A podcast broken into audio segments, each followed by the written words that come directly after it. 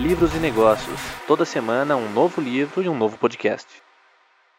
Olá, tudo bem? Meu nome é Lucas Conchieto e nesse episódio nós vamos falar sobre o livro A Vida que Vale a Pena Ser Vivida, do professor, doutor em educação Arthur Melch e do professor livre-docente, palestrante, figura pop na internet Clóvis de Barros Filho. O livro trata de uma série de reflexões em torno da vida. O que a vida precisa ter para ser boa? Qual o sentido da vida? Da ética? Da moral? Qual é a nossa posição no mundo?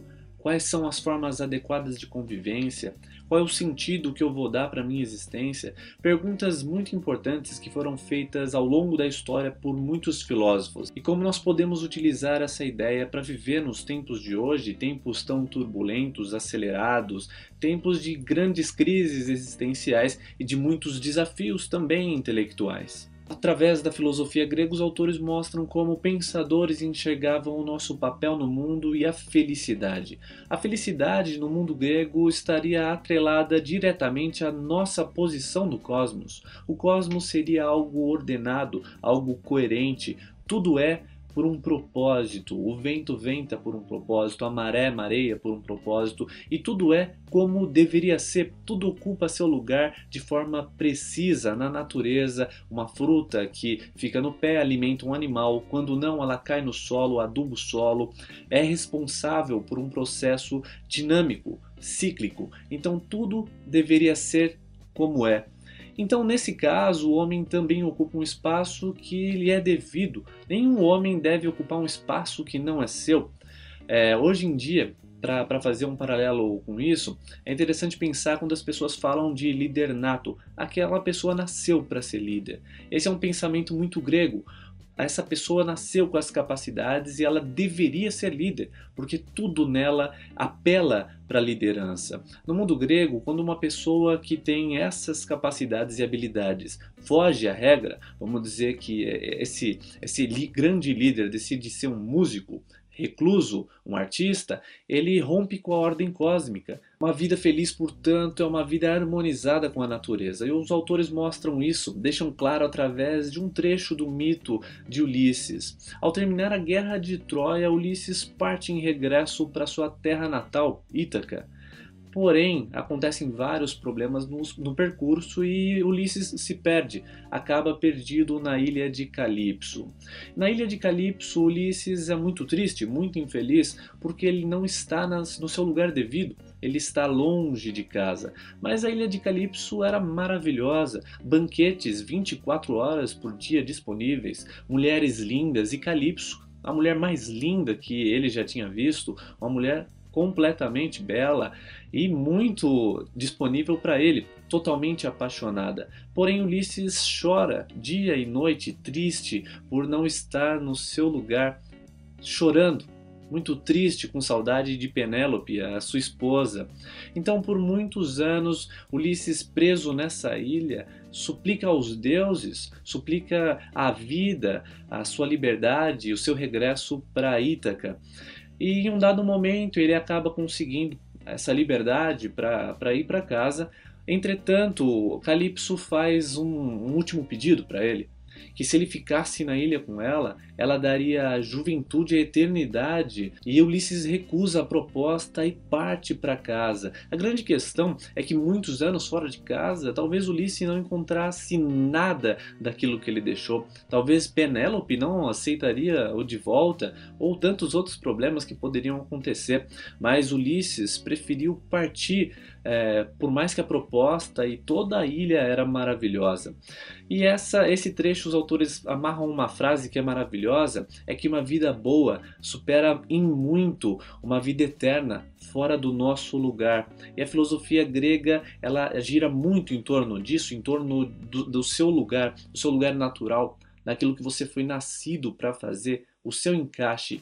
Então a vida boa seria a vida na qual nós nos encaixamos, nos sentimos no nosso máximo, no máximo de nossas potencialidades. O que você faz que é ótimo, que é excepcional, o que você se sente extremamente feliz e no seu lugar de fazer. É aí que precisa ser explorado para atingir uma vida que vale a pena ser vivida. Na busca pela felicidade, um passo importante é a reconciliação com o real. E os autores mostram isso através da filosofia dos estoicos. Na nossa vida, nós temos que fazer constantes escolhas, e cada escolha que nós fazemos, fazemos em detrimento de muitas outras. Cada escolha é uma renúncia, ou muitas renúncias. Cada vida escolhida são muitas vidas que não serão vividas, e por isso nós nos angustiamos. Quando estamos diante de algum dilema, fazer A ou fazer B. Isso causa uma grande angústia, e só sente angústia quem é livre, quem pode escolher. E na natureza, nós sabemos que, por enquanto, que só o homem é triste pela escolha, porque todos os outros animais são o que são em essência, nenhum deles pensam para agir como agem, eles simplesmente partem de instinto. Eles não fogem do seu programa existencial. O homem não. O homem tem que refletir, o homem tem que se posicionar, e o homem tem que escolher. E essa escolha causa quase sempre, se não sempre, muito sofrimento, porque cada caminho que nós escolhemos seguir são muitos outros caminhos que nunca serão tomados, e por isso vidas que não serão vividas. Na vida reconciliada com o real, os momentos são de intensidade. Quando a vida é intensa, nos escapa o passado e o futuro. A vida é real e profunda no momento presente. É vida que vale a pena ser vivida. É vida na qual a gente experimenta um pedaço da eternidade. Quem nunca experimentou na vida algum momento que as horas, o relógio, você vive com tanta profundidade aquilo que você experimenta a eternidade?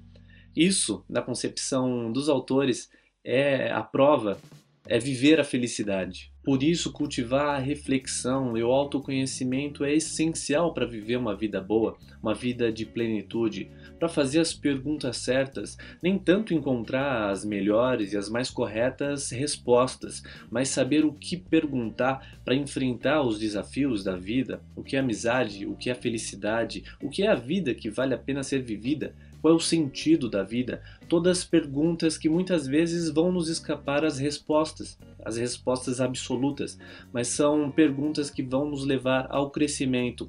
E por isso esse pensamento socrático de levar a reflexão numa intensidade muito grande, muito profunda, vai nos fazer crescer ao longo da vida. Para a vida boa não existe receita, e a abordagem que os autores fazem é muito interessante, porque nesse caso a autoajuda e muitos outros segmentos acabam caindo. Até mesmo porque nenhum de nós somos iguais. A vida boa é boa de formas diferentes para cada um. Tem pessoas que gostam de correr 10, 20 quilômetros de forma intensa. Tem outras que só a ideia de correr por esse período é um grande desespero. Quem está certo? Nenhum dos dois. E quem está errado? Também nenhum dos dois. Cada um faz o que acha mais gostoso, que tem mais prazer na vida. Por isso, uma fórmula que diz que você correr X quilômetros por dia, meditar, fazer isso, fazer aquilo, fazer trilha, é uma fórmula, aí você encontra a qualidade de vida, o jeito bom de se viver, é um grande perigo, um grande risco, porque vivendo em função disso, nós vamos tentar nos encaixar dentro de uma fórmula, dentro de um guia, 7 hábitos das pessoas eficazes. E o grande risco disso é que nós teríamos que nos condicionar a esses hábitos e nos tornarmos igual a essas pessoas, o que é quase impossível, porque nós temos nossas particularidades. A reflexão, portanto, nos ajuda nesse caminho, até mesmo para não fazer escolhas absurdas, cobranças excessivas em torno de uma coisa que talvez não nos cabe. Cabe outras, também boas, que podem ser perseguidas quando há esse cuidado com a reflexão. Então, durante o livro, os autores vão navegar, vão percorrer a história do pensamento e vão desembocar na modernidade, na pós-modernidade, nos assustando em relação às reflexões. Porque ao longo da história do pensamento, você acaba se empatizando com muitas ideias, com muitas correntes. Mas o legal é que conforme o pensamento vai evoluindo, muitas dessas correntes acabam sendo confrontadas por outras linhas, como na modernidade ou na pós-modernidade. Na modernidade acontece uma grande revolução, uma grande quebra, a ordem cósmica é rompida, as coisas são, mas são um caos. As coisas não têm uma ordem necessariamente, e por isso toda aquela ideia de ordem cósmica, do seu lugar, da sua posição, da coerência, do sentido, desmonta. Então a vida passa a não ter mais sentido. E grandes filósofos existencialistas começam a pensar qual seria o sentido da vida. E por isso, os autores mostram que o pensamento acaba sendo que a vida ela vai ser significada pelo homem. A sua responsabilidade é dar sentido para a sua própria vida. E por isso, há uma grande liberdade de estudar esses autores, refletir sobre eles e buscar a sua própria filosofia de vida, a sua forma de enxergar o real, uma forma de se reconciliar com o real para encontrar uma vida que vale a pena ser vivida, uma vida boa. Agora vamos para o top 5 aprendizados. O primeiro deles é que a vida boa para um não necessariamente é boa para o outro. E essa reflexão ela é muito importante para o desenvolvimento não só da empatia, como de uma harmonia no conviver. Porque geralmente, quando nós gostamos muito de uma coisa, nós queremos que a pessoa amada, as pessoas que nos acompanham, os parceiros da vida, gostem também, compartilhem desses nossos apetites. Mas nem sempre isso acontece, às vezes a pessoa amada não gosta das mesmas coisas que você gosta. E por isso, percebendo que a vida boa, ela é boa de diferentes maneiras para diferentes pessoas, nós acabamos nos tornando mais tolerantes. Então o que funciona para um, talvez não funcione para outro. No nosso dia a dia, na nossa vida, às vezes nós somos presenteados por momentos de eternidade. São momentos que são extremamente felizes. Às vezes é um pôr do sol, um pássaro, um sorriso de um filho, da pessoa amada. Para cada um é uma coisa diferente, mas naquele fragmento de vida, naquele fragmento de tempo, você rompe com todas as expectativas, com todos os anseios, você vive aquele momento de forma profunda. E isso é uma amostra da eternidade, uma amostra da felicidade. É importante ter essa sensibilidade porque nós aprendemos a reconhecer na vida os seus bons momentos e aproveitar quando esses momentos vêm. Terceiro aprendizado, ser feliz exige reconciliar-se com a vida. A grande questão não é nem ser resignado, simplesmente aceitar. Ah, a vida é como é, não tenho o que fazer, eu sou um azarado, deixa ser, deixa rolar. Não é esse o ponto.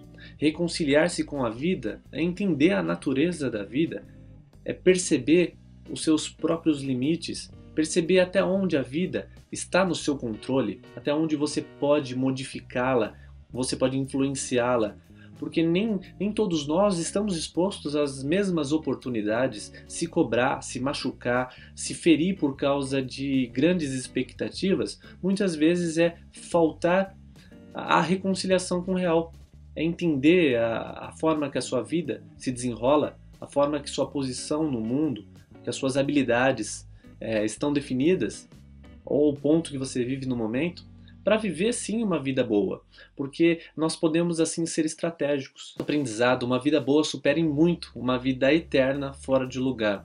É como muitas vezes no emprego, muitas vezes nós preferimos ganhar menos num lugar que faz sentido, que é prazeroso, que a vida e o tempo correm com muito mais fluidez do que num lugar que se ganha mais e se é infeliz. Isso acontece em muitos outros casos. É como Ulisses, que preferiu partir para Ítaca ou ficar na ilha de Calypso. Uma vida boa, então, supera em muito uma vida eterna fora de lugar. E quinto aprendizado, é preciso conhecer a si mesmo. Nós não somos iguais.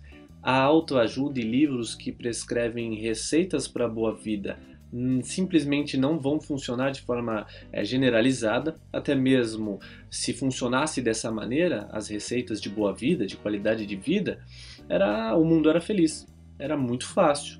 Você implementava nas escolas, isso, na grade, os alunos aprendiam e todo mundo seria feliz.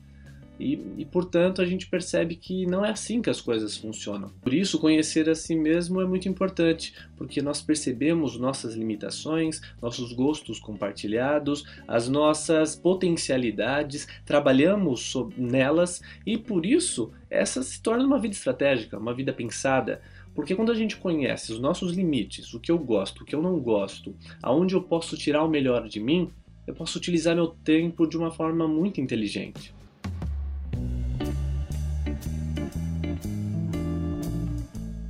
Confira também o blog livrosenegocios.com.br. Lá você encontra o caminho para as redes sociais, onde é divulgado diariamente conteúdos relacionados a livros e negócios. Até a próxima semana, com mais um livro e um podcast. Tchau!